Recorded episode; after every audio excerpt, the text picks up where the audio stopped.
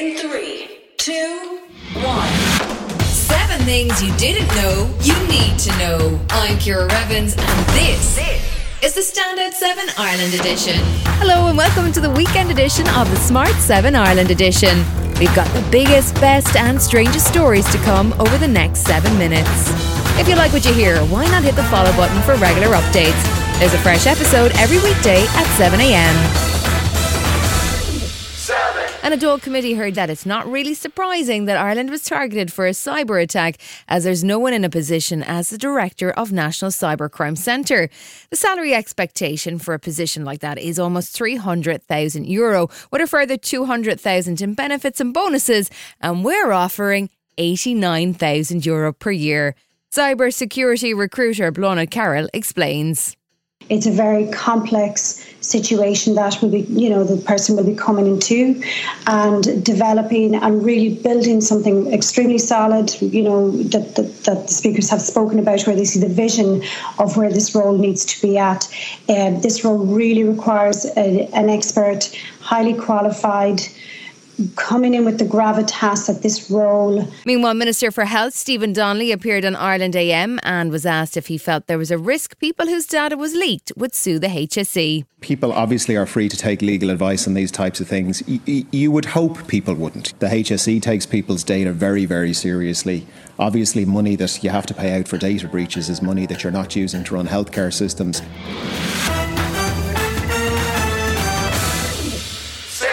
H S E C E O Paul Reid says the ultimate cost of the cyber attack could be over one hundred million euro. There's the resource costs associated with all of that, and then there will be the costs based on our services and the impact on trying to recover services.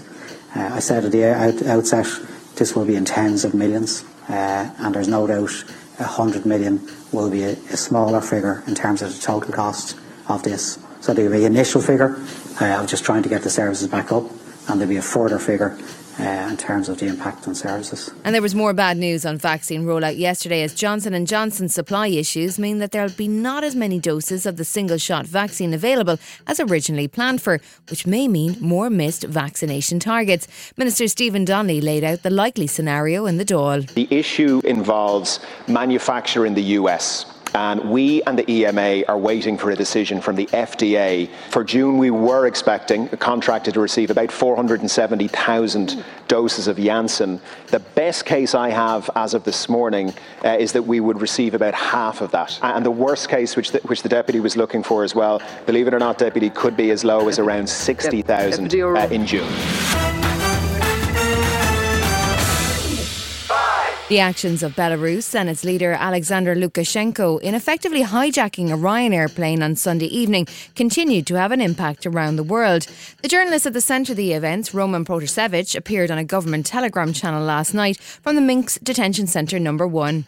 Belarusian opposition leader Svetlana Sikhanouskaya says he's probably been tortured. It is typical, because we see how people that were jailed because of political uh, motivation are uh, held in our jails. They are tortured, they are ill-treated. It's awful what's happening with them in jails. Countries all around the world condemned the actions of Belarus, as the E U banned all flights from E U airspace. Foreign Affairs Minister Simon Coveney spoke out on Morning Ireland. Uh, and, you know, this can only be described, as I say, as uh, as aviation piracy, uh, and I think the E U has to give a very clear response to it. Uh, uh, otherwise, uh, we're giving all the wrong signals. Former advisor to British P M Boris Johnson, Dominic Cummings, testified on the pandemic in a marathon seven-hour session in front of a Commons committee. He opened with a frank apology. The truth is that senior ministers, senior officials, senior advisors like me fell disastrously short of the standards that the public has a right to expect of its government in a crisis like this.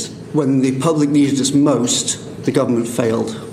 And I'd like to say to all the families of those who uh, who died unnecessarily how sorry I am for the mistakes that were made, and for my own mistakes at that. He was utterly scathing about Boris, saying he did hear him say, "Let the bodies pile up." And he painted a picture of incompetence that led directly to thousands of deaths. It is completely crazy that I should have been in such a senior position, in my personal opinion. I'm not smart. I've not built great things in the world. Um, it, it's just, it, it, it's completely crackers that someone like me should have been in there, just the same as it's crackers that Boris Johnson was in there and that the choice at the last election was Jeremy Corbyn. And he told a brutally frank story about just how unprepared the British government were for a pandemic, describing the moment that senior civil servant Helen McNamara walked into the Cabinet Office. I've been told for years that there was a whole plan for this. There is no plan. We're in huge trouble. I've come through here to the... Helen McNamara said, I've come through here to the Prime Minister's office to tell you all, quote, I think we are absolutely f***ed. Still to come, all the gossip from the Friends reunion, and P J Gallagher has something to get off his chest. You're listening to the Smart seven Ireland Edition. If you're enjoying it, you might also like the original Smart seven. Just search and follow us on your favourite podcast platform.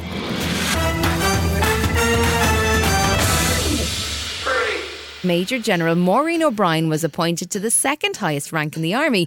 She's been in the Irish Army since nineteen eighty-one, and she says things have changed quite a bit. When I joined the Defence Forces, actually, we were considered to be non-combatant, and we're very much restricted into what we would call administrative or logistics roles. But that completely opened up in the early nineties, and as a consequence, all our training is integrated. We both do it with men and women. Now, as the government tries to encourage more women to join the Defence Forces, she's heading to the United United Nations to serve as one of two military advisors. Visibility is awfully important uh, to make sure that people see, you know, yes, you can make it too in, in the in the U N as a woman and be taken seriously. I think it's the meaningful participation is the important thing, not just the numbers.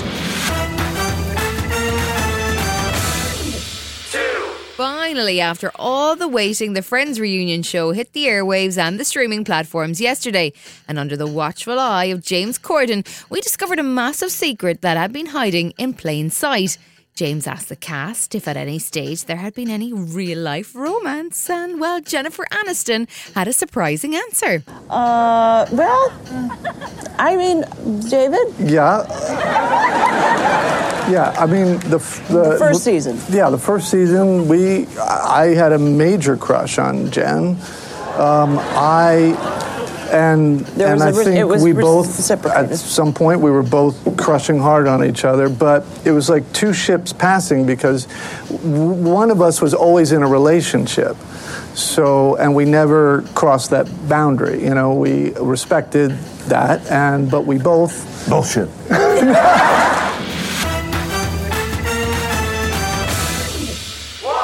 Comedy has been one of the professions hit hard by the pandemic as venues closed and live gigs dried up. But a new generation of comedians who are adept at social media have sprung up. Comedian and Radio Nova presenter P J Gallagher told the six o'clock show that he'd have loved to get started in comedy through social media rather than the old-fashioned stand-up. one hundred percent, yeah, I definitely, if I could have done that myself, I would. So many of the old stand-ups are all like, oh, they haven't done the hard graft, you know, they've never put the tradition. So what? Where's the glamour in dying on your arse and some kip and calvin in front of five people who didn't even know you were on when they're trying to eat a carvery dinner and you're like, oh, no, but I did it the real way. No one cares. Like, nobody cares. Nobody gives a toss about any of that. This has been the Smart seven Ireland Edition. Wherever you're listening, do us a favour and hit the follow button. We're back Monday morning at seven a.m. Have yourselves a great weekend. Written, produced and published by Daft Doris. Hi, this is Kira from the Smart seven Ireland Edition. Just to let you know, we're pausing this podcast from Friday the twenty-fifth of August, but you can still get up to speed in just seven minutes if you search the Smart seven and catch up with our U K edition. Thanks for listening.